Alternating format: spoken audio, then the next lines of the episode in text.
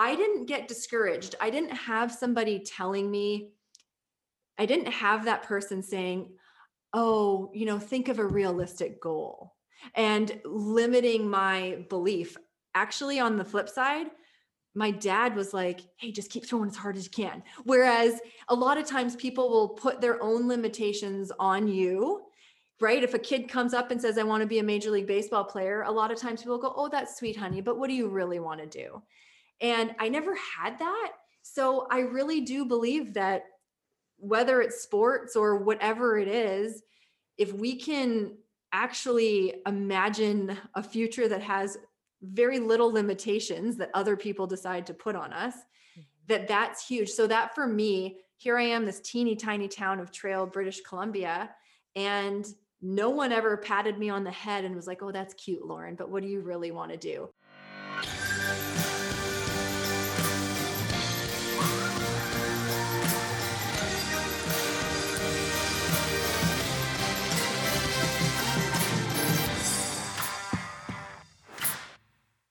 All right, welcome to the Path Distilled. I'm your host, Kevin Harris. My co-host is Lauren Tashman. Hi, everybody. Welcome to the Path Distilled. And we have an exciting guest today. We have Lauren Regula. She's a two time Olympian, the co owner of Trak Athletics, and the founder of the Strong Mom Movement. Thank you so much for joining us. Thanks for having me, guys. Hi, Lauren. So excited to have you on the show today. Why don't you get us started with just giving people a little bit more insight into your background? Sure. So, um, as Kevin mentioned, I'm a two time Olympian, sport of softball. I'm a pitcher for Team Canada and had the quintessential growing up playing everything you know led me to softball and um, my story really begins after the 2008 olympics um, i had three kids in three years at almost to the exact day and um, i went from you know eating breathing living softball lauren that was my whole identity to three kids in three years add in postpartum depression. And now, the more that I'm thinking of it, I think it was probably a combination of postpartum depression in addition to completely losing myself of mm. the post uh, kind of athlete um, letdown, I guess you could say. Mm-hmm. And so I met my husband. We have these three kids. It's a world when I, I wish I could even remember what was going on in my life. I was just happy to make it through each day and I we ended up moving to Akron, Ohio to open up our own business. So here I am, depressed. We left a job, insurance, security, and income, all of it, uh, to start our own business. And um, it was a pretty, pretty big drop, I would say, with all of the stressors coming on. So um, I was in in and out of depression for about six years straight. And then uh, eventually with the help of my husband got help the help that i needed to be at the point where i am today which is feeling like myself. Um, i have created the strong mom movement which is part of knowing the struggles that i went through and knowing that moms need resources and help to be their best. Uh, and i've also got myself to a point where i feel great and i'm actually training for my third olympics. Wow that's amazing um, speaking of olympics could you take us back um, to kind of the beginning of your softball career or uh, just how you got involved in athletics to begin with? Yeah, so I'm from a small town, and on this podcast and everyone I go on, I'll preach to play everything. That's my that's my thing. Uh, I played everything. I'm from a super small town, seven thousand people. No towns, you know, hundred thousand or more, but three and a half hours away. So really kind of secluded and it was just my parents uh, my parents urging i did everything and softball um, i loved softball but to be honest i also loved volleyball and i loved gymnastics like i loved a lot of things and it was apparent that around probably 14 15 i was pretty good uh, I wasn't one of these crazy prodigies. You know, I didn't even start playing till I was 11. Mm-hmm. So I wasn't this crazy, crazy prodigy by any means, but I realized when I was mid teens that I was actually pretty good. And I still continued, and I'll say this I still continue to play volleyball and basketball all through high school. Uh, played softball during softball season and landed a, a scholarship at Oklahoma State University, where uh, I just grew as a human being and a softball player. Uh, I graduated in 2003 and then made the 2004 Olympic team for my first Olympics. and you also had a lot of records at the school, right? Uh, weren't you the? What? Tell us a little bit about those uh, accomplishments. Uh, I ended up being the leading strikeout, uh, well, the leading strikeout leader. Um, games started. I have to look to see where they are now. When I left, I was definitely peppered throughout the um, throughout the the books. But I will say, and to anyone out there who is ever going to play sports, it didn't start out that way. I mean, I showed up at college and took a really big dip, and I really struggled for my first couple years. And through those struggles, I eventually became that um, kind of the pitcher that I'm known as today. You mentioned that you, back in kind of high school, starting to play the sport, you recognized that you were kind of good at it. What were you seeing that made you think that? So I knew I threw harder than everybody else. I, didn't, I didn't know where it was going, but I knew that I threw harder. So that was an obvious kind of difference. I was I'm a lefty, so that automatically puts me in a diff, you know different uh, noticeability category because everyone looks for lefties. And then when I was about 16, my town was so small, we couldn't even field a team. Like we were like, "Do you want to stand in left field? Just all you have to do is hold, put this glove on your hand." And uh, a team from actually Vancouver, which was eight hours away, had asked if I would join their team. I, I didn't have one. So from March until summer, my parents would load up the car, drive me down on the weekends. You know, I'd sleep in the back seat. My dad would drive, and I'm like, oh, we're already there. And poor guy's got like deep red eyes driving all night. And um, so I ended up joining this team, and they were known as the best team in the province. We ended up going on to win, you know, Canadian nationals multiple times. But I knew when they asked me, I was like, okay, so I, I must have something. Um, but at, at, at the on the flip side, I, I wasn't aware. I knew I was good, but I had no idea. I went to my first tournament with the White Rock Renegades in the States, and my dad was going up to anyone that he saw wearing a university jacket. And he was like, Excuse me, do you think that pitcher, do you think she's like D1, D2? Because we a little recon. yeah, we had no, I knew I could do something, but maybe I was D, I didn't know. So I, I had a feeling, but how good, I, I didn't know. So you mentioned still being interested in uh, volleyball and basketball. How did you start narrowing it down to softball?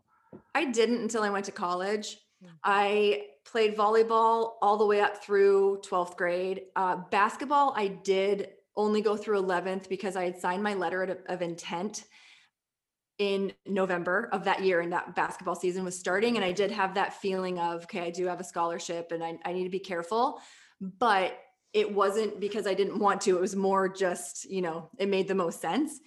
And I, to this day, will say that playing volleyball helped me with my explosiveness on the mound. I'd say playing basketball helped me laterally because when I wasn't pitching, even in college, I played center field. And everything I did, and you name it, there was track, I did it, curling, I was on the curling team. I mean, you name it, we skied every winter. And I'm just a huge believer in that crossover between sports, not only physically, but also mentally, like being able to improvise because you've seen different things come at you. And I was so excited to put my ball glove on because I hadn't had it on. And then I was ready to put it away. And I was so excited to put a volleyball in my hands. And then I was ready. So I think the mental, emotional, and physical um, kind of bubble from playing multiple sports really helped me be excited to continue to play softball for as long as I'm even doing now. I mean, if I didn't love the sport, no chance. Like I would no chance I would be here. And you mentioned that it was a bit of a challenge when you got to university, which we see a lot, right? Like I've worked with athletes who some struggle freshman year and then see their way through, some do great freshman year and then struggle that that sophomore slump as it's known. So tell us a little bit more about that experience at university. Yeah, I went in and kind of lost who I was.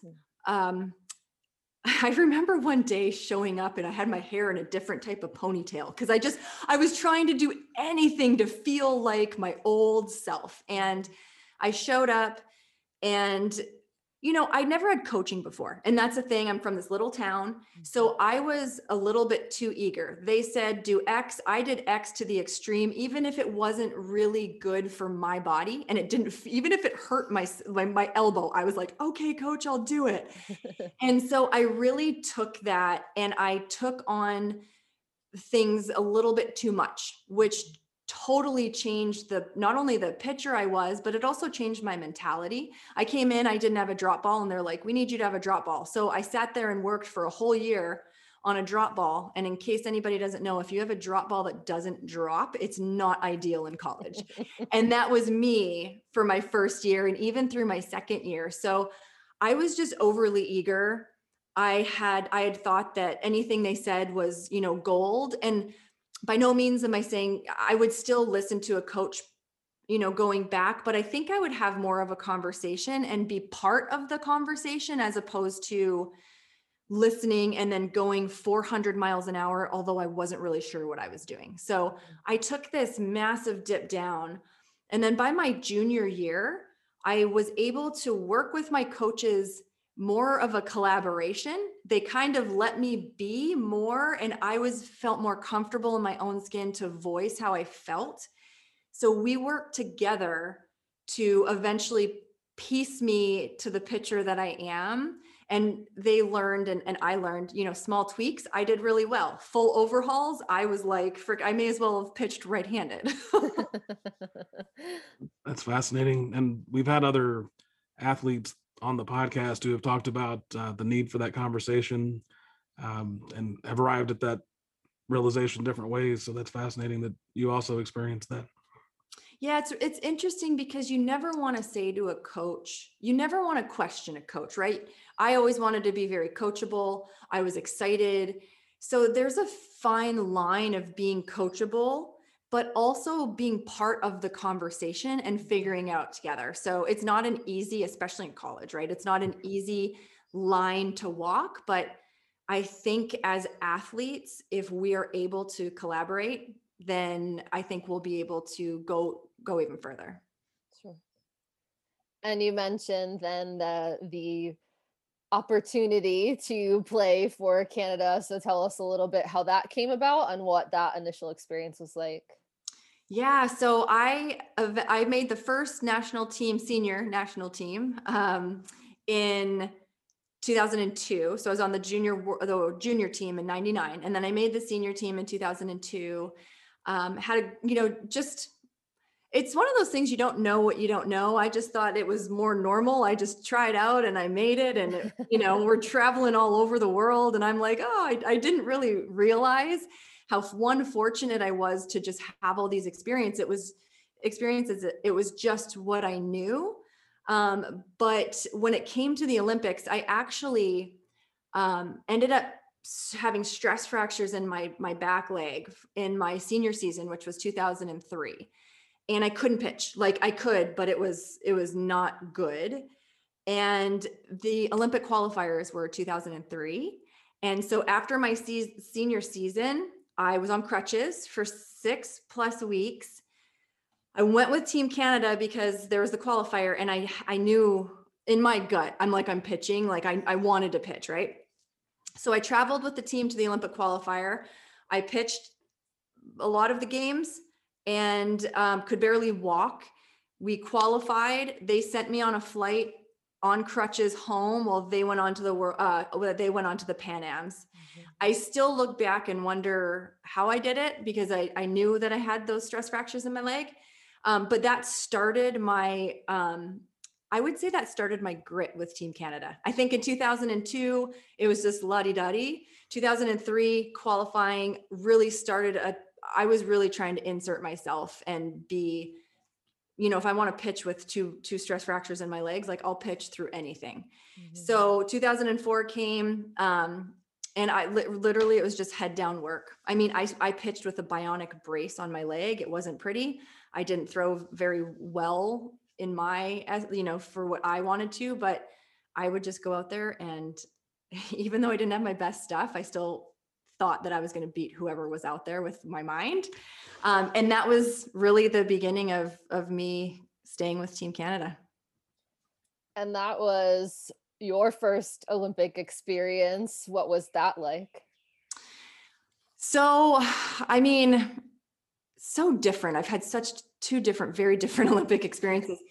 It was amazing because it was the first the first time you'll and it's almost like you don't know what you don't know. You show up and the village and all of the all of the kind of package that comes with going to the olympics just it blows your mind. You don't even understand what's in an olympic village until you've been in there. And even though i've been in there i still forget all of the cool things that are there. Uh, but the actual games themselves uh, it was in greece and greece wasn't a big softball softball um, country and so it felt more like a regular game, to be on, to be totally honest. The stands weren't packed by any means. We had our Canadian, you know, congregation that was there with all the flags, but there was really not that many people there watching. So I really felt like another game, which one is what you want. Uh, a lot of times we say there's a lot of power that comes in ignorance. Like if you don't know, you just, I just lottie dottied ran out there and threw all the games and didn't really wrap my head around what was at stake. And then when it came to the 2008 Olympics, it was in China, which is a huge softball country, and there was 10, 15,000 people in the stands, and it was this huge tada. That was a little bit of a different feel. There was a definitely a different feeling because one, I knew better, right? I wasn't green anymore. It wasn't, you know, I was, it, there wasn't a I'm just happy to be here at all it was okay we're here for business and i remember turning around and being like yeah there's a lot of people here. And so for i'm curious um it sounds like and you mentioned the transition from just kind of happy-go-lucky to taking it more seriously. Did that start to change the way you felt about the game? In the sense that it was less enjoyable or i don't shouldn't have put words in your mouth but uh, what did it do to your outlook on the game I still loved the game. Um, I think everyone's path goes through ups and downs. By the time we hit the 2008 year, there's just a lot of struggles, team internally struggles. Um, I had played for a long time. I, I went, did one Olympics as Bay. My next Olympics was regular. I was married. I knew this was the end. So I, it wasn't that I disliked the sport. It, it probably seemed more like a job than it had in the past there was a lot more obstacles to overcome to be excited to play mm. but i wouldn't say it was the severe like the seriousness of that. I would just say at the time i thought i was winding down my career. It was um it was just a tough year at that point. Uh so i think again like i said at the very beginning my love for the sport didn't go away but it's one thing to run in a field and it be completely open and no obstacles to get there. And it's another thing to feel like you're trying to find a field, the one that you want to get to and play on, and you're freaking, you need a machete to knock down some weeds. And it's just, it was starting to feel real heavy to get on that field. Does that make sense? Yeah, that's a great way of putting it. And you were also between the two Olympics, you were playing uh, professionally as well, right? What yeah, was that like? Yeah, I played for the Chicago Bandits and the Philadelphia Force and the NPF. And I mean, talk about an experience to say I'm playing professional, mm-hmm. uh, a professional sport. As a, as a woman who growing up, there was no professional softball. So uh, we were there, I think the inaugural season was 04 and I played in 05. And uh, it was it was such an amazing experience. I was very fortunate to be on uh, Jennie Finch's team, which means we drew so many fans. I mean, we had thousands of people at our games. When it was um the games were over, there was lines of, you know, signing autographs. It was just it, it was it was what you dream of when you think about playing a professional sport. And I grew as an athlete learning from Jennie, learning from, you know, Natasha Watley, learning from the best in the game that, and we were able to intermingle, right? We were enemies when it came in international, but when it came to the pro league, we were all for each other. So it was a really good learning experience. Mm-hmm. Uh, go ahead, Laura. I was gonna say, I don't and wanna you, mentioned meeting your husband Dave at some point during that time. So how did that come about? And was there already the thought there of going in business together, or was that not on the horizon yet? No, so I met Dave. Um, I actually will never forget this because the uh, Red Sox came to play the Cubs and we were out and um, Dave was out. So we met at a bar. He'd like to say a club, a little bit nicer than a bar. And uh, now I live in Akron with three kids and I don't know what happened, but um, yeah, we met in Chicago when I was playing for the Chicago Bandits, and he was so supportive. I mean, we got married in 2007, and I was like, peace out in 2008 because it was an Olympic year. So we got married, and then I was like, I'm not going to see you for eight months. and so his support was everything. Uh, but he was a trader at the Chicago Board of Trade, and I, when we ended up, when I was done playing ball, we had kids right away. And so I stayed at home. I was at home with the, the kids and he went to work. So this notion of us having a business together, I mean, until we sold our house and it was real, I probably still wasn't wrapping my head around that. Before we get there, let's go back to the 08 Olympics and just talk through that since at that time that was going to be the kind of capping off of your career, right? Yeah, so it's really, I, I'm thankful for this opportunity now. And even Lauren, when I met you originally in 2016, Mhm. um, I feel like the softball gods were talking to me. That's and I still feel the same way. I feel like I left with unfinished business. Mm. It was a very tough year, as I mentioned. The team chemistry was very, um, very rough. Um, and I ended up by the end of the Olympics, we lost the bronze medal game. I was pitching. Can I can picture that pitch like it was yesterday, and it wasn't. Um, but I left the game. I was pretty bitter. I mean, I didn't even go to closing ceremonies. I left the minute that I could get out of there. I was out. I just needed a, a breather. I needed to get away from all of it and including the game at that time leaving on such heartbreak and me feeling like i was a huge part of that i was devastated mm-hmm. and i got home and i put my glove away and i did not take it out i did not do a lesson i did not watch it i wanted as much separation from me and the sport as possible it was almost like i wanted to just completely close the chapter and forget that it even happened. I didn't want to talk about it. I didn't want to recount it. I didn't want to tell people uh talk I I would call my dad. This is a true story and he he's when he listens to this 45 minutes. If, it's softball season, it's hey mom is dad there and from my college season on, college and international and Chicago Bandits, I would have a 45 minute conversation with him and I would recount innings, I would recount pitches, and I would be so into it. And whether I won or lost, I would be like, oh, I really made this mistake here. If I would have XYZ, or yeah, then I came and did this. And and it would be this, it, it lit me up to talk about it. And I didn't even want to acknowledge that there was softball in the world that it existed. It was very, it was left, I was left very bitter. Um, and I didn't. I had three kids in three years. My glove never came out. I think I brought it out once for a picture, but didn't want to play catch, didn't want to do anything. a lot of times when that happens, people who have had that much of something intertwined with their identity, they have a hard time with that. It sounds like you, or did you have a hard time uh, with your identity because it was such a great part of it before that? You know, again, I think I attribute a lot of my issues to postpartum. I really think that was inter intertwined. I went from, like I said, being gone eight months almost straight, right, with my team, and everything was. I mean, I'd go to bed thinking about my plant leg, you know, and my arm path, and why my changeup was riding high. Mm. Like that's what I would think about when I would go to bed, you know, before, not not even trying to. It was just that much part of my life. And now, you know, we have this family and when I say 3 kids in 3 years, I mean my daughter was born in August of 2009. My last our third son was born in August in 2012 and we had one smack dab right in the middle of 2011. I one struggled postpartum, but two, I I didn't know who I was.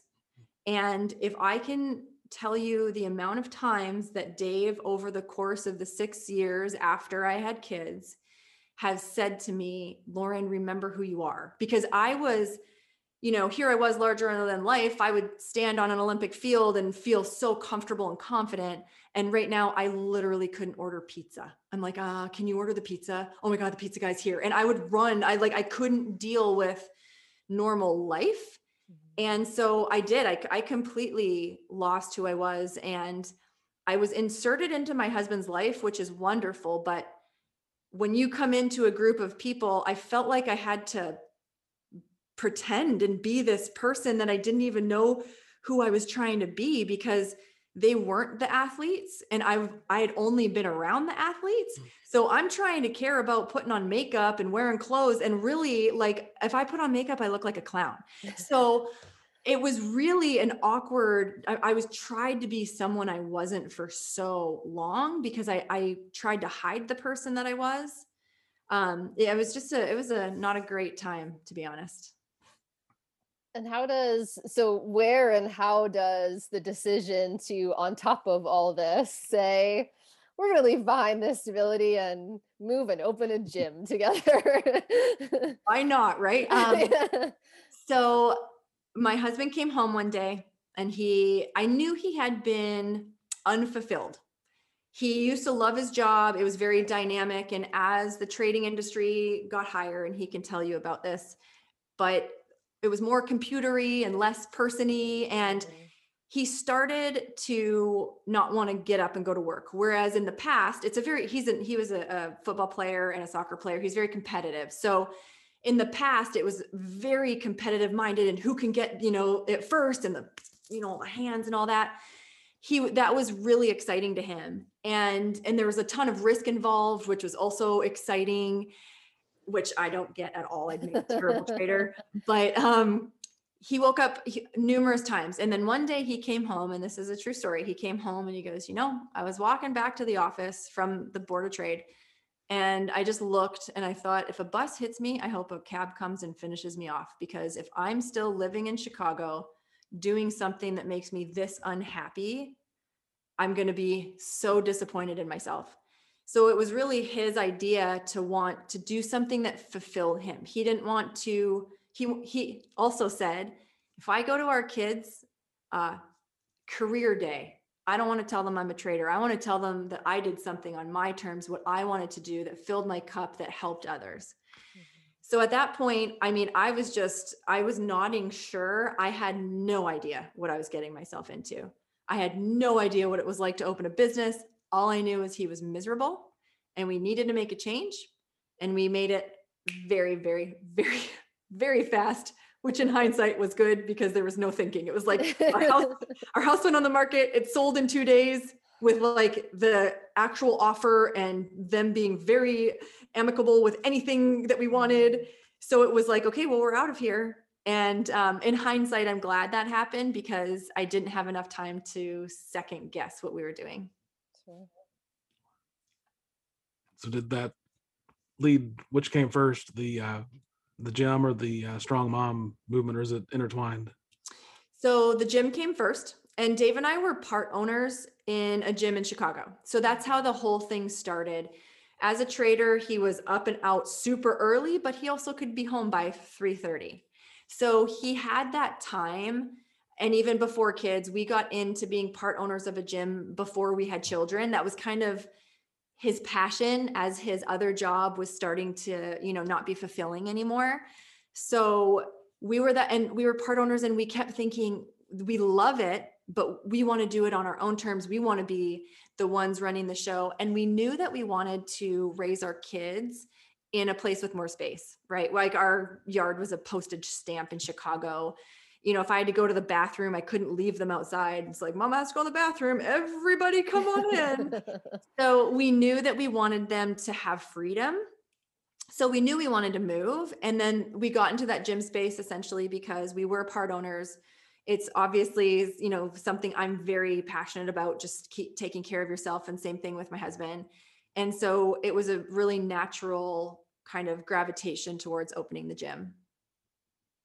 And what was it initially like that experience of not it not just being an idea and a passion, but turning it into a business? So I've had a lot of ups and downs. I feel like unless you're an entrepreneur, you do not understand the peaks and valleys. Uh, I was not feeling like myself. So, I mean, I've probably voiced to Dave in the millions of times that we're going to be homeless and our kids aren't going to get to go to college. And then there's other times where I'm like, this is amazing. I can't believe we actually did this. And the peaks and valleys, no one could have um, prepared. It's almost like motherhood. No one can tell you, they can give you an idea and they can say words, but nothing is going to sink in until it happens to you. And so it was really rough. And we live in Akron and it's a smaller town. And so I was hyper psycho about making try trying to make sure everybody was super happy because I felt like one bad review was going to sink the ship, right? That's why I kept thinking we were going to be homeless. Like we're gonna we're screwed. Um, so that took a really big toll on me. I was up at three in the morning, four in the morning, just stressing that what are we going to do about insurance? What are we going to do if the gym goes under? What are we going to do? We don't have that backup. And um, I wasn't feeling well mentally. So it was basically adding fire into an already very uh, wishy washy state, like a depressive state. I was just adding extra stress onto it. So I, I, I really, I'm just going to be super honest. I really struggled badly for the first few years. When you said that, it made me wonder, do you think that your path as a high performer maybe made you more prone to be thinking about those things? Because I've known myself, um, one might call me anxious at times. Um, and it's, I've tried to accomplish a lot, but I've also, when I, anything I'm doing, I'm thinking about all these boxes that could be checked. Do you think it had any impact on your situation at the time? 100% because so these are two lines that I've said often. It's it was depressing to me to feel like I've already become the best at whatever I was going to do, right? I hit the Olympics. I knew that I was um, one of the best pitchers in the world, right? Like that was and and try beating that like basically i was like arms up like well now what am i going to do i'm never going to reach that pinnacle of what i already have so what what am i doing mm-hmm. and so that was a huge struggle for me to be comfortable not being that person anymore. And the other thing that was hard was exactly what you're saying. I had put so much time into softball right? Like i could um again i didn't throw particularly well but mentally is where i would say my strength was. I could throw to a batter and just not even analytically think of it but just know okay well i need to throw this next because i had done it over in my head and in person and in reality so many times that i couldn't wrap my head around not being good at this how am i not good at business and I thought if I was good at softball, that should be the same as business. And I did not have the patience to understand that I was a beginner. And it made me question myself times a million because I just, it, it's finally sunk in, thank goodness, that I'm going to make a lot of mistakes and it's okay. And I'm learning from them. Whereas previously, I would think of my mistakes as I was a failure. And just there, you were mentioning again, feeling like your strength was your mental strength. Was that also in your mind at all? Like this, but that's my thing. I'm mentally strong as a pitcher. Why can't I be that now? You know, it's so interesting. No, I, hmm. on the flip side, got so down on myself for not being able to be mentally strong. Mm-hmm. I think logically, I could kind of understand that concept but I was not able to overcome that, which then made me feel worse about myself. Like I mm. really am freaking useless. Like I think I've said to Dave, I'm just going to go freaking get a job at the grocery store. At least I know I can do that. And I mean, I've quit, I've quit and or been fired like 4,000 times. So because it, it's exactly I the softball Lauren, it did not transfer and translate into business person Lauren Mhm. uh, as quickly as I would have thought or liked. Well, if you want to experience it all over again, start a podcast. You want the ups and downs and the wondering if do I know how to do this? Uh, I think we're riding our ship, of course, but uh, starting a podcast, we thought it would take. Uh, well, I did. Lauren didn't. She knew uh, better, but I'm the more realistic one in this. I thought everything would be really quick and up and running. And uh, it took, I think, almost a year to even get uh, some, of the stuff lined up because we tried to trademark um, before we started just to be safe. But, uh, but yeah, so It's So- never it's never that linear path, right? no, No, for sure not. so, at what point did things start to shift for you? In the positive. Mhm. So, uh, well, Lauren, you know this. I ended up going back to play softball in 2016. And part of the reason why I said yes was because I thought maybe this is the piece that was missing. Maybe the softball Lauren, because I, I, I was not feeling well. I mean, I was at times unable to get out of bed. Um, and I thought maybe this is it. And at the end of the day, if I absolutely sucked, and I've had this conversation with Dave before I came to play, if I sucked, what were the expectations of someone who is a 35 year old mama three who hasn't picked up a ball for eight years and I had two months to get ready? Like, if I sucked, worst case scenario, Yeah, I still remember that first game in Oklahoma City. right? That's where you were. yeah. oh, let's say there was a lot of nerves that I wasn't used to having because I was used to being at home on a field that I was like in a foreign land at, at that point. So I tried that, came back, actually felt okay. And then I'm talking full on the rug was pulled out underneath me. And I did not even consider, okay, I'm going to rephrase this. I was afraid to get help and I knew something was wrong. And the way that I like to describe it is it was like medication or therapy or any way to get better was my parachute. And I was scared to death to pull the parachute because if it didn't open, that would have been proof to me that I was really broken and this is going to be me for the rest of my life. So I was super resistant to any help, partially because I didn't think it was going to work, but partially because I was afraid to use my lifeline. And there hit a point in 2018 where Dave actually, on my behalf, called doctors, called a phlebotomist to come to the house to get my blood drawn because I wouldn't go anywhere.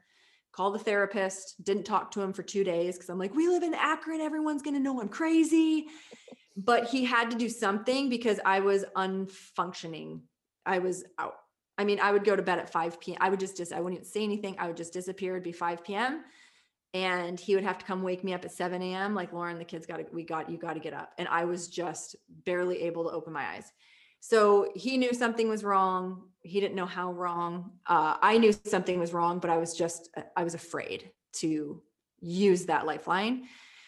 But I did. So I ended up going to therapy. I ended up getting my blood checked. And through a lot of trial and error, I finally got to the point where I, I remember waking up one day and I hadn't felt like this in years. You know, when you dip down, it's not like I went from feeling great to terrible. It was like I felt okay, then not so much, then not so much. But the gap had widened between a normal functioning Lauren and where I was.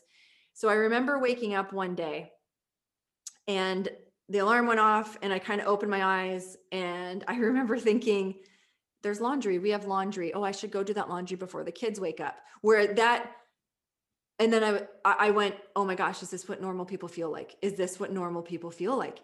And I had that moment of hope. Like I actually wanted to get out of bed. I wanted to do something like laundry, which normally I would just let pile up because it was like least on my to-do list until we have no clean underwear. But we deal with that one day. So I had that one moment of hope, but then it went away. And so with um, getting my blood work done and everything, we just played with, um, you know, I'm on progesterone and we just played with dosages. And not in a bad way, but just, hey, I think maybe that this is what your body's missing. Let's see if we increase it if you feel better. And I ended up feeling so much better. I got to the point where I could actually function. I, you know, I would read a spreadsheet at work and I wouldn't even be able to tell you what I was reading. I had so much brain fog. And I finally got to that moment, you know, when you're depressed or if something's not going well, you need that. I needed that moment of hope.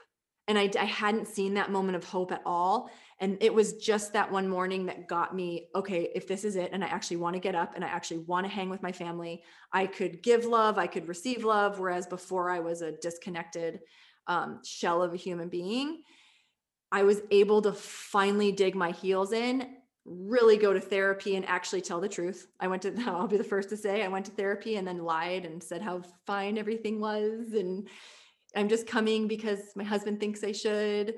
Um, I was finally able, after about a month, to say everything that I was really feeling. Then I started, I started journaling, I started meditating. I was able to use tools in my toolbox that I was gaining. I read every morning, I walked every day. And it was probably, that was in 2018 in the summer.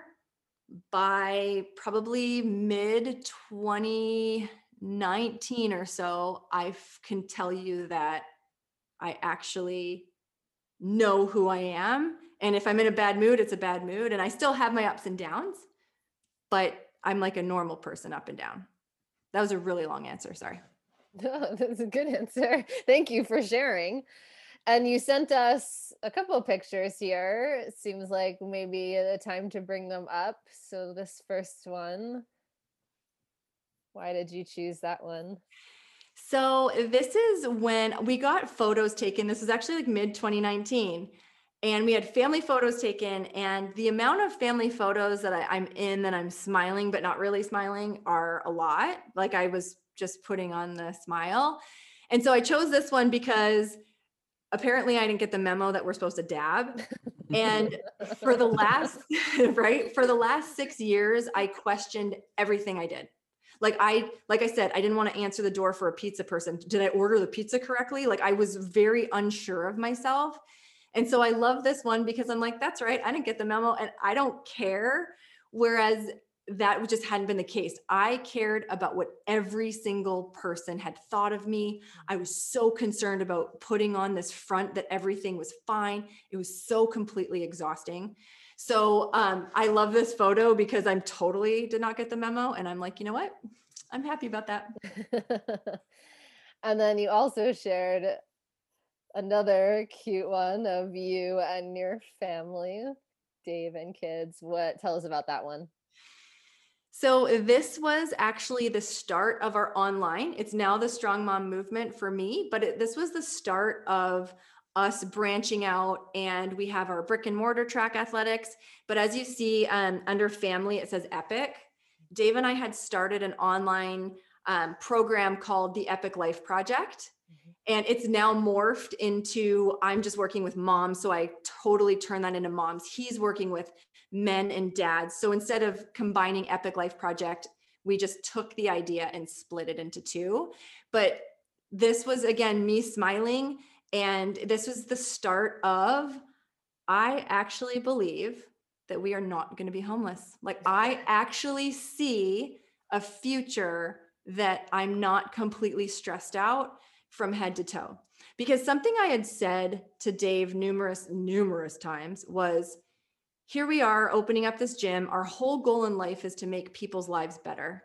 That's exactly what we're trying to do. And mine is so exponentially worse. I don't know if I can do this. Mm-hmm. And so this was the time, like dad belief, mom fearless. We made those words. And I truly felt like I can be fearless now.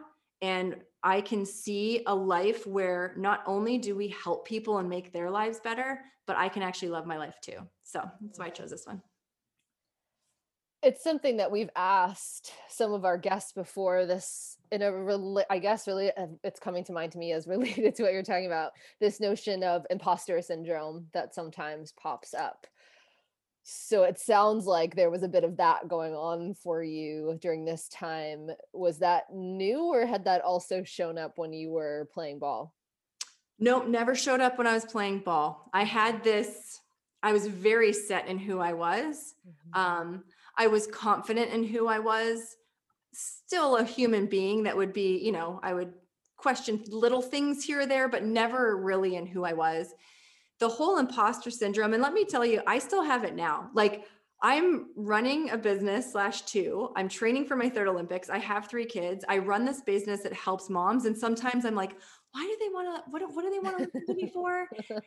And I don't think that ever goes away. I think because I'm constantly striving and human beings constantly strive for the next thing, I look at coaches, um, like Dave worked with you, Lauren, right? Like we are always looking, how can we get better? So I think I have a little bit of an issue with the gap, right? They call it the gap versus the gain. I have a little issue with being maybe from being high level sports, but I see the gap. So that imposter syndrome is is like, well, if I haven't, you know, cured world peace yet or figured out how to go to Mars, then who am I, right? Mhm. Um, so I definitely even now um, still have that moment, but it was it was really bad, uh, you know, a couple of years ago. First of all, thanks for the story you shared about the uh, the picture where you're smiling. I think that's uh, um, I, as Lauren stated. Thanks for sharing that, um, and I'm happy that you've been able to get to where you are. Um, but I, I want to go back for a second. You mentioned the fear of using your parachute, as you called it.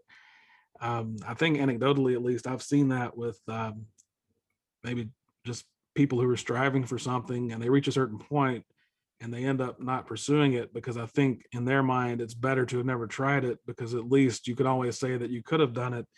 Um, and so that, just reminded me of that. I don't guess it's really a question. I just wanted to comment on that. So it's not uncommon for people to use that as a reason not to end up pulling the final, uh, making the final effort to um, continue to pursue something. That's a very real thing. And I can even speak to that from an entrepreneurship type way. Sometimes I get scared to try something because, well, what if it doesn't work? And I get, it's paralyzing. And one of the things that actually helped me in my in my quest to get better, I read a ton of books. And it, and it was one of those things that made me feel like I was growing. I would Dave, Dave laughs at me because I'll walk around with a highlighter and a book, just following him around, going, "Okay, you got to listen to this one, listen to this one," and I'll just recite the things that really hit me and resonate with me. And so all of my books are just completely highlighted. And um, sometimes he'll be like, "Give me five minutes, Lauren. I'm in the middle of something." but I read this book called A Lion Tracker's Guide to Life, and it's it's not a super well known book as far as I know. Maybe it is, uh, but he talks about the path that is not the path is still the path. When you lose the track, it doesn't mean you're on the wrong path. It means you know you're on your way to the right path because you know it's not left or wh- wherever. And that was something that took me a long time to really, really come to terms with. But in terms of getting better in, in my parachute, finally, I was able to say, okay, well, if this doesn't work, I can cross that off and not worry about it, and I'll go a different path. But initially, it was fighting tooth and nail for me to try anything. So that was just a different switch in mindset that was really um, powerful for me to at least say, I tried it, but it's not easy to get there. Yeah, it reminds me of um, I'm reading Adam Grant's new book right now, um, a for book club that I'm that I do with uh, the Valor Performance Group, and um, there's one part in there where he's talking about this notion of that when you fail or figure out that you're wrong about something, that mindset shift is important of realizing that it doesn't mean you're wrong; it means you're actually one step closer to being right or figuring out the path. So it sounds very similar to what you were mentioning there. Yeah. Are you reading? Th- is it Think Again? Mhm. I have that for uh, camp. oh, there you go.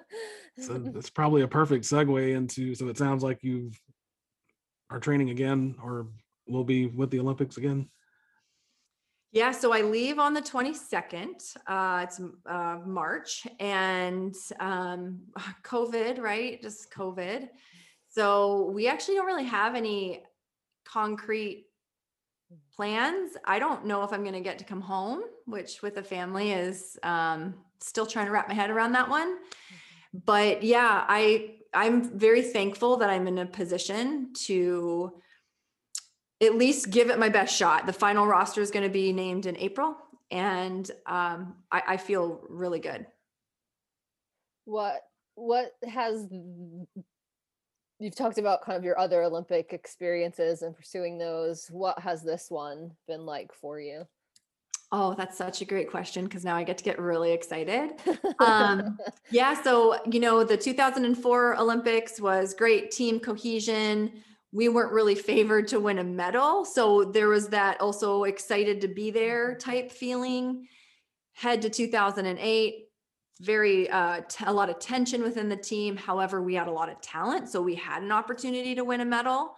Um, and then, like I said, I think the go- softball gods were just saying, "Hey, Lauren, I don't think you're supposed to go out in the game like this." That's the way I took it. Even in 2016, Lauren, when we won that bronze medal at the World Championships, I was bawling, like just bawling because I had never won a medal, and I had been with the team for a long time. I was a mainstay of the team for such a long time and i thought that was going to be the end of my career and i was i said oh my gosh i enjoyed playing i love my teammates not that we're all best friends but i love being teammates with them i respect all of our team uh, there's a mutual respect amongst everybody and we won a medal i mean what's better than that and now that we're coming into uh, 2021 i can honestly say and i voiced this actually at one of our meetings that we had on zoom not long ago was after being with the team as long as I've been, and I know I took a big break, but on every team that I've been on, I can honestly say this is the best athlete pool I've ever seen, which is super exciting.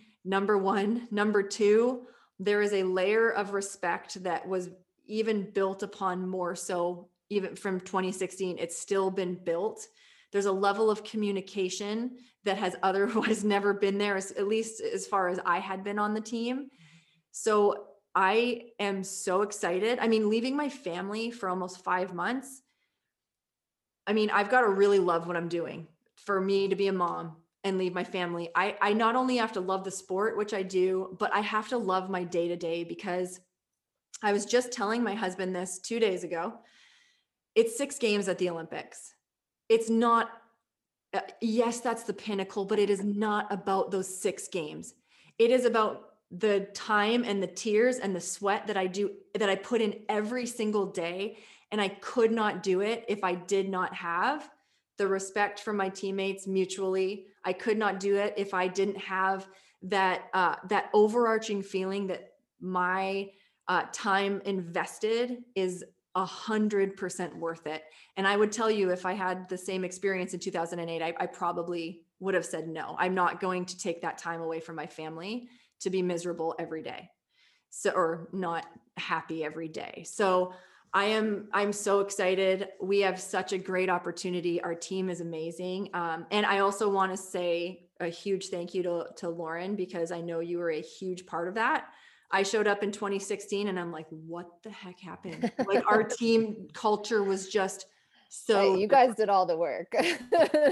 Well, I appreciate everything that you brought because it is, it, it was, I showed up like, this is Team Canada. This is, this is Team Canada. What, this is amazing. So a lot of work, um, a lot of amazing people like Lauren coming in and a lot of openness from our team being able to take that and kind of make it our own culture and be open to having that change. Sure yeah, it's going to certainly be exciting to watch you all compete this summer. So now you have mom Lauren and you know wife Lauren, you have business owner Lauren, you have softball Lauren, and many other facets. What's that like having now not just the softball Lauren? It is, it makes every day interesting. I can tell you that there's never a dull day. Um, Lauren, I think you were the one that said this to me. I want three pies. Wasn't that you? Okay, so I've told this to everybody. It's in a blog of mine. I remember calling Lauren one day. I, I was either crying to you or I was crying after or before.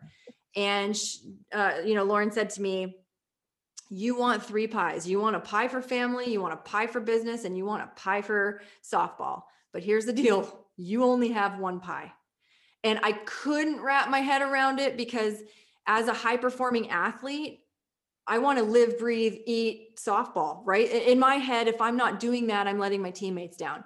But then as a mom, if I'm not present with my kids, then I'm letting my kids down. And as a business owner, I still thought we were going to be homeless here and there. I'm like, we're going under. And if I don't worry about this, how are our kids going to go to college?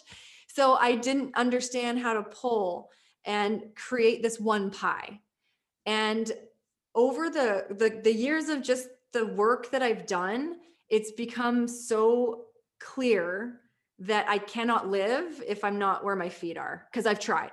I've been at practice thinking, oh my gosh, I've been at, you know, doing a bullpen thinking, oh my gosh, do I have enough seats for if I take Jack Tobin, Toby Cannon, you know, if I'm trying to carpool for soccer, I'm trying to throw a bullpen wondering if I can make all the people that I told, yes, I'll drive your kid to soccer. I'm trying to make it work. And then my ball's going everywhere. And conversely, I'm with the kids, but I'm thinking about business. And all that does is create this struggle inside and it, it, it's discontentment i'm un- unhappy and so i've really tried to take that three pie analogy and say okay if i'm working on the piece of the pie that's business today or this moment i'm going to do that it's all i can do i'm going to put everything out i'll write myself little notes so i don't not thinking about it i have to like get it down and then i really just focus on doing that uh, whatever task is at hand am i the very best at it no i can still get better but my day to day life is where am I? Okay, let's do that. Do I miss meetings and screw up things? 100%. but I've also learned that nothing's ever the end of the world. And that's where I used to feel like everything, every mistake I made was going to be the biggest issue. And I've learned that I made a mistake. I'm sorry.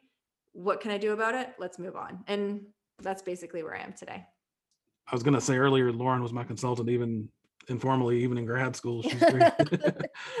no, and it's but you know, different things resonate with different people you talk. But I do know that we talked about this notion of the pies because it's true, right? That no matter how no no matter what we're pursuing, right? There's more there's more pieces to us than we realize. Yeah, and it's funny because I took that what you had told me about the pies and I've said that to so many people because it just makes so much sense. Mm-hmm. And I do remember getting on a call before COVID hit. It was it was March, and this is a true story. Uh, for softball right now, with our mental work, you get either a green, a yellow, or a red, mm-hmm. and there's no reds are really accepted. It means you didn't do it. And this is exactly what happened. I was at a volleyball tournament on my off time to be with my family while our team was still together training and I got a call from our mental performance coach that I got a red because I didn't hand it in. I missed a deadline for work and I'm at a volleyball tournament tr- bawling, like bawling. And I called, um, his name's Wade Gilbert. I called Wade and I'm bawling and I'm like, I don't know how to do this. Like, I cannot handle, I didn't even know I had something due for Softball Canada because I'm just, I was all everywhere. So part of the reason why I've learned, I've learned through tough lessons uh, I can't say that it all has come easy. It's because I hit a point where I was like, I can't do this. And the one thing that he said to me, and it's very similar to the pies, is if you want to be great at something, it's gonna it's gonna cost you somewhere.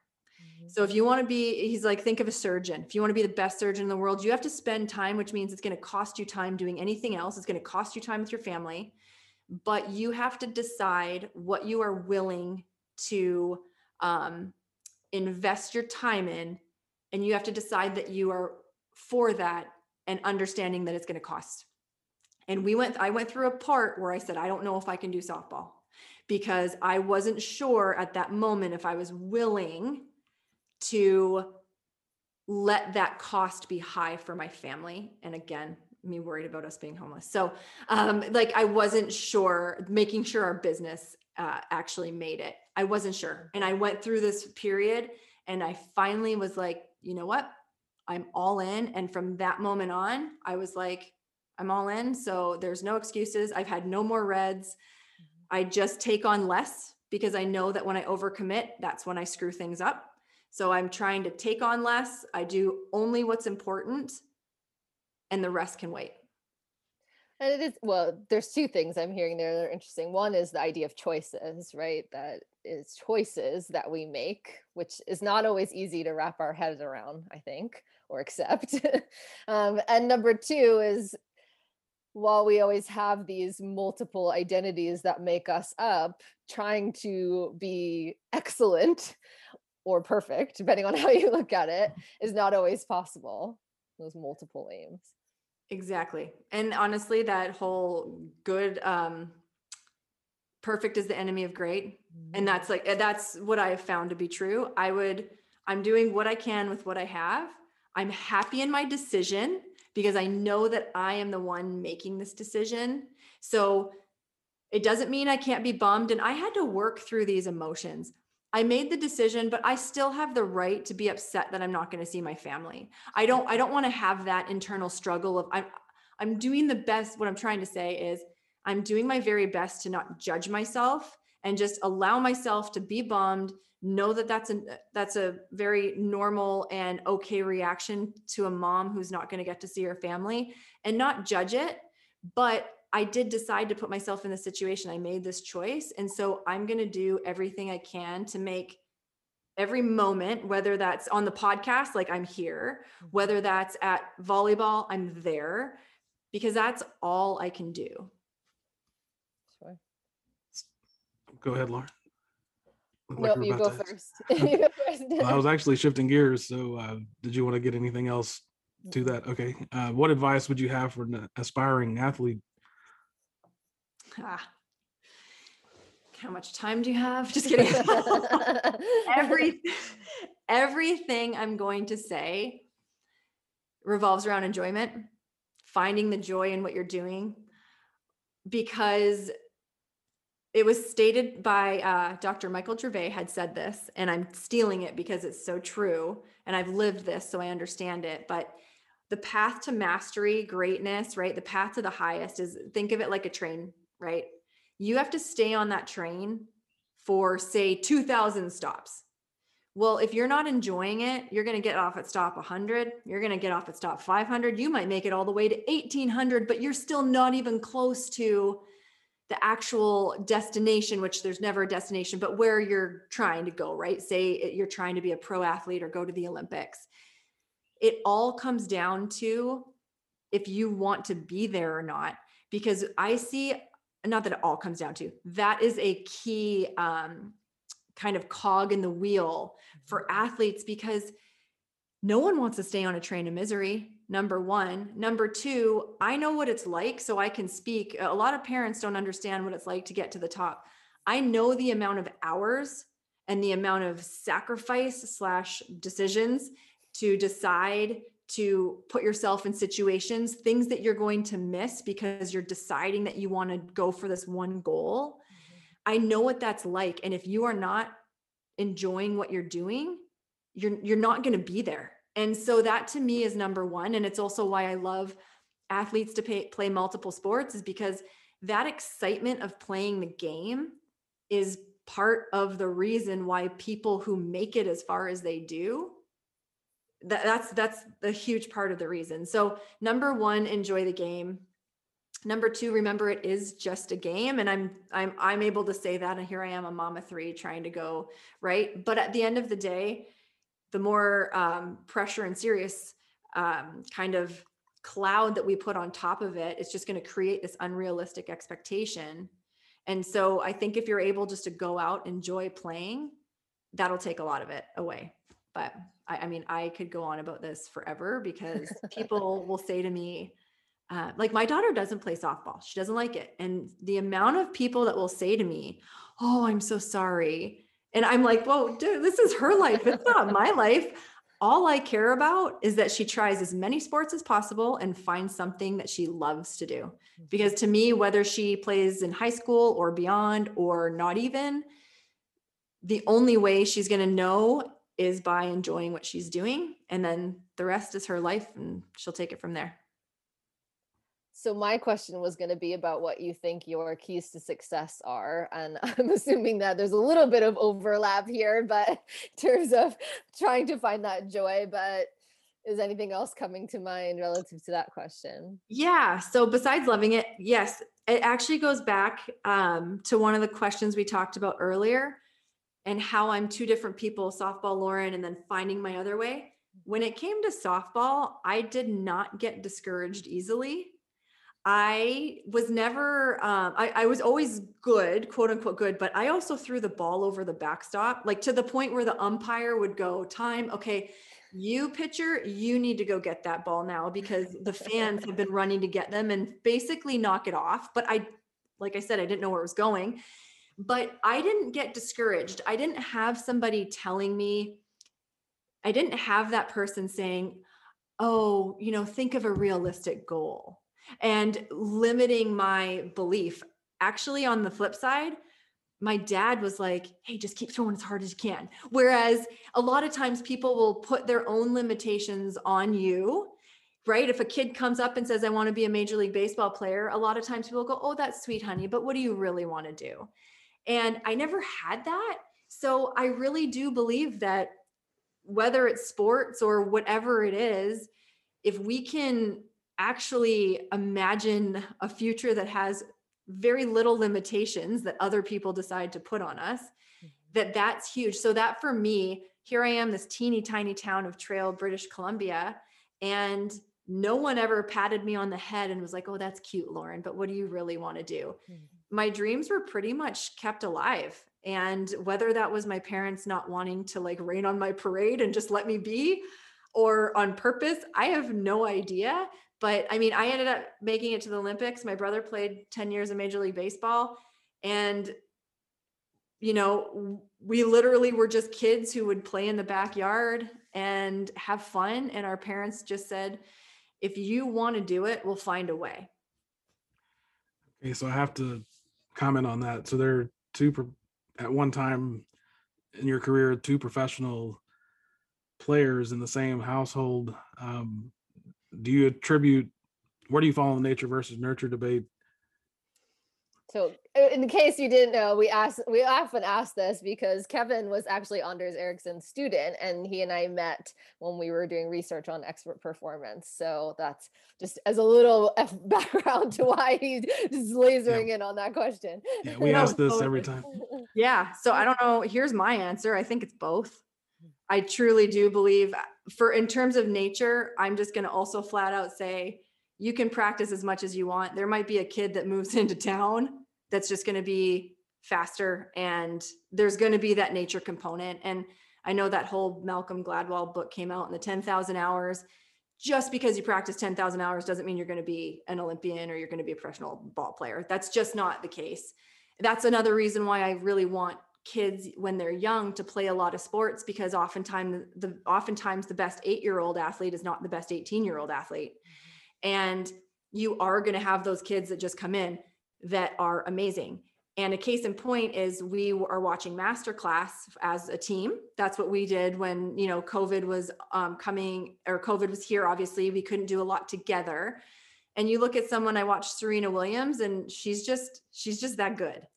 But then on the flip side, you watch someone like Steph Curry who used every single angle. Like he breaks down, hey, see this guy's toe? It pointed a little bit left, which means I knew if I XYZ, I could get around him. So I think there is a little bit of there, to me, there's a little bit of both. Like you, the nature part matters, especially in sports, genetics matter. But on the flip side, I do believe the nurture. I think there are a lot of athletes out there that have these uh, invis- invisible shackles that are just told that you can't do something, so they don't even try. Um, so that's where I fall, if that makes sense. For sure. Uh, so did you and your brother put in a? You mentioned earlier you putting in a lot of time. Did your brother also put in a lot of time practicing? So we were the same. Uh, we did everything. My brother actually played volleyball and basketball in high school. Uh, he skied. We would go. I mean, he's three years older than me, which was actually really good for my competitive spirit because as I was a girl and I was three years younger, and I, every time I'm like, I'm going to throw it harder than him. and he was a little bit more passive so he didn't care and therefore let me think that i actually could beat him sometimes so we would just go play everything but he was by no means crazy about baseball he played it in baseball season end of story and then he played volleyball and then he played basketball Jordan and his sibling, that rival rivalry helps. It looks like um, Michael Jordan had a sibling that also improved his game. oh jason improved mine for sure for sure You have Serena and Venus. There's a lot of those stories, right? Yeah. yeah i don't think i improved his whatsoever However, there had to have been a time when he was like, I'm not going to let my sister beat me. But other than that, I mean, he was so good about letting me. Um, like my dad would do this game, and it was called um, like Heads Up, and we would stand out and we'd be in the middle of our street, and he would try and trick us. He would like look up and then throw a throw a ground ball, and we had to see we had to get try and get 10 out of 10 and it would be me and my brother and i would just be out there and you know my brother wouldn't care but for me if he threw the ball back i would look at him and be like i'm going to throw it back harder. And so it was very competitive but that also is a case in point as a parent. My my parents just played with us. They they never had us do things because they thought we were going to be good. They just gamified random games that got us playing without realizing that we were playing. So that was awesome as a as a kid Sure. So that maybe brings us around to giving us some insight into what you're trying to do with this strong mom kind of new venture that you have. Yeah. So, like I mentioned on the picture, we had started an online business, meaning we worked with people everywhere. And once COVID hit, that's when we really kind of dove into it because no one was going anywhere. We, as they say, right, chase two rabbits, catch none. That mm-hmm. was a little bit what we were doing with Trak and online, and we couldn't really figure out what to do. But we knew we had something in both places. And then COVID hit, which means, okay, well, we can't even focus on the in person now because it's closed. So we went into strong mom and and dave's working with dads but this whole me feeling not like myself and not being able to show up for my family like i wanted to i've had that experience. And now i'm able to have the experience of owning who i am and living out my story um, even if it looks a little bit different than others and i want to help moms have that feeling that they won them are them on the priority list. If anything even i always say you got to take care of yourself first because how are you going to help somebody if you're unable? But a lot of times moms are like i can't. So i'll say at least put your give yourself the same consideration. If not more give yourself the same consideration as you would give someone else in your family because there's so much out there that you can do. We we want to i want to help moms live and be excited and have energy for their kids as opposed to getting beaten down you know? A lot of times i'll i'll liken it to the picnic. We'll create this picnic as moms and we'll get there and we'll open up the blanket and sit down and you'll hand everybody what they're eating for the picnic and then you realize you haven't packed yourself anything. And that's so common and my goal is to help moms pour into themselves. So they have more energy and they're part of their family and um and just live a little bit more. Kind of that what's coming to mind is that notion of on a plane, put on your own oxygen oxygen mask first, right?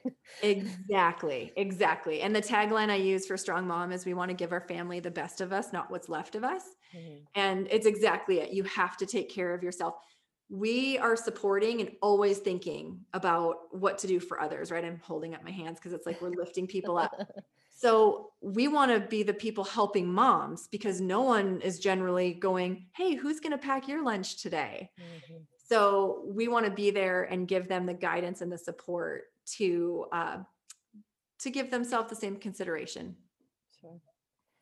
So, what's the biggest takeaway from your story, Lauren? Honestly hope. I like that's hope. I i was suicidal. Like i didn't want to wake up in the morning. I i was here i am the seemingly perfect life right? Two-time olympian. I've got three amazing kids and an amazing husband and we own our own business. And looking from the outside you would have no idea. It was very uh, easy um, to put on a show because I knew what the show was supposed to look like. Right? Like I could see it from other people's point of view.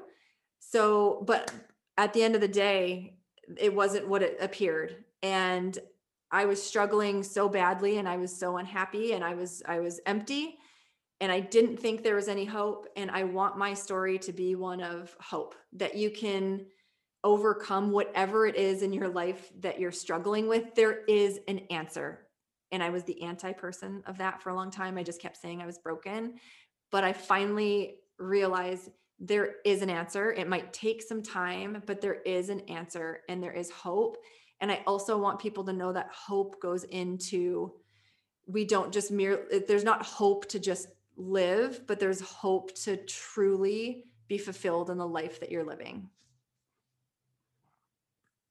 Great message. Yeah, so powerful. Thank you, Lauren, so much for coming on today and talking us through your story and being so open about your experiences. And I know I certainly will be cheering you all on this summer and hope also that any of our listeners check out uh, what you and Dave are doing. Dig it. Thanks for having me, guys. The Path Distilled is hosted by Kevin Harris and Lauren Tashman, created and produced by Kevin Harris. The content is copyrighted by The Path Distilled, all rights reserved.